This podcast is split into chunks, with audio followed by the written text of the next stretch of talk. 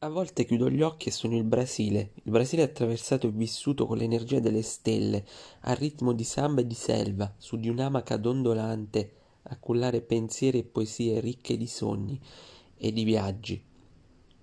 Potremmo scrivere all'infinito sul Brasile, pur non conoscendolo tanto, basta mettere il primo piede nelle sue acque e lasciarsi fluire seguendo il rumbo, quel misterioso richiamo che muove tutti i viaggiatori sudamericani. È inspiegabile come questa scia di sogni e di pensieri faccia parte di noi e di quello che siamo. Credo dipenda in parte dal nostro cuore e dal ricco sentimento che io e Giulia proviamo per il Rio, il fiume mondo che solca il Brasile in orizzontale per poi insinuarsi negli anfratti più impensabili della selva. Il Rio contiene tutto quello che siamo e che saremo, custodisce i pensieri di tutte le genti ed è memore dei passi di tutti i viajeros. Anche noi siamo parte di questa immensità, di questa natura florida che abbraccia tutto, anche i pensieri maligni di chi non ama. Non so perché al nominare il Brasile ci viene subito in mente il Rio delle Amazzoni, anzi tutta la foresta.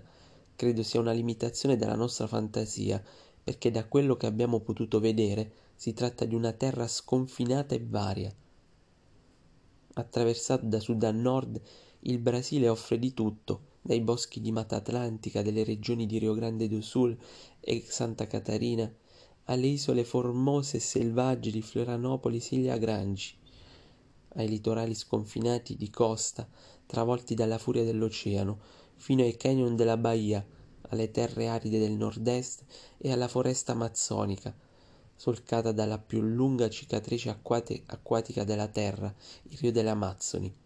In mezzo tante genti e leggende, tanti soffi di grandezza che prendono vita e danno benessere, benevolenza e bontà, la bontà istintiva di una natura selvaggia che non si può raccontare a parole.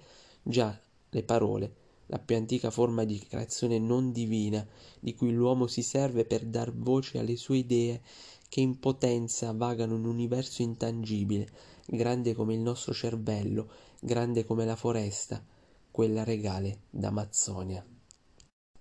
Già in Amazzonia, torniamo sempre lì con le nostre suggestioni e forse ho capito il perché.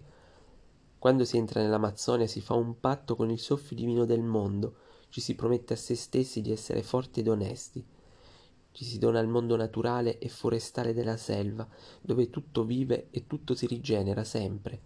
È l'Amazzonia stessa a chiederci questo obolo, lo fa per tutelarsi e per essere sicura che chi sta accogliendo ha il cuore puro e buono ed è un essere naturale.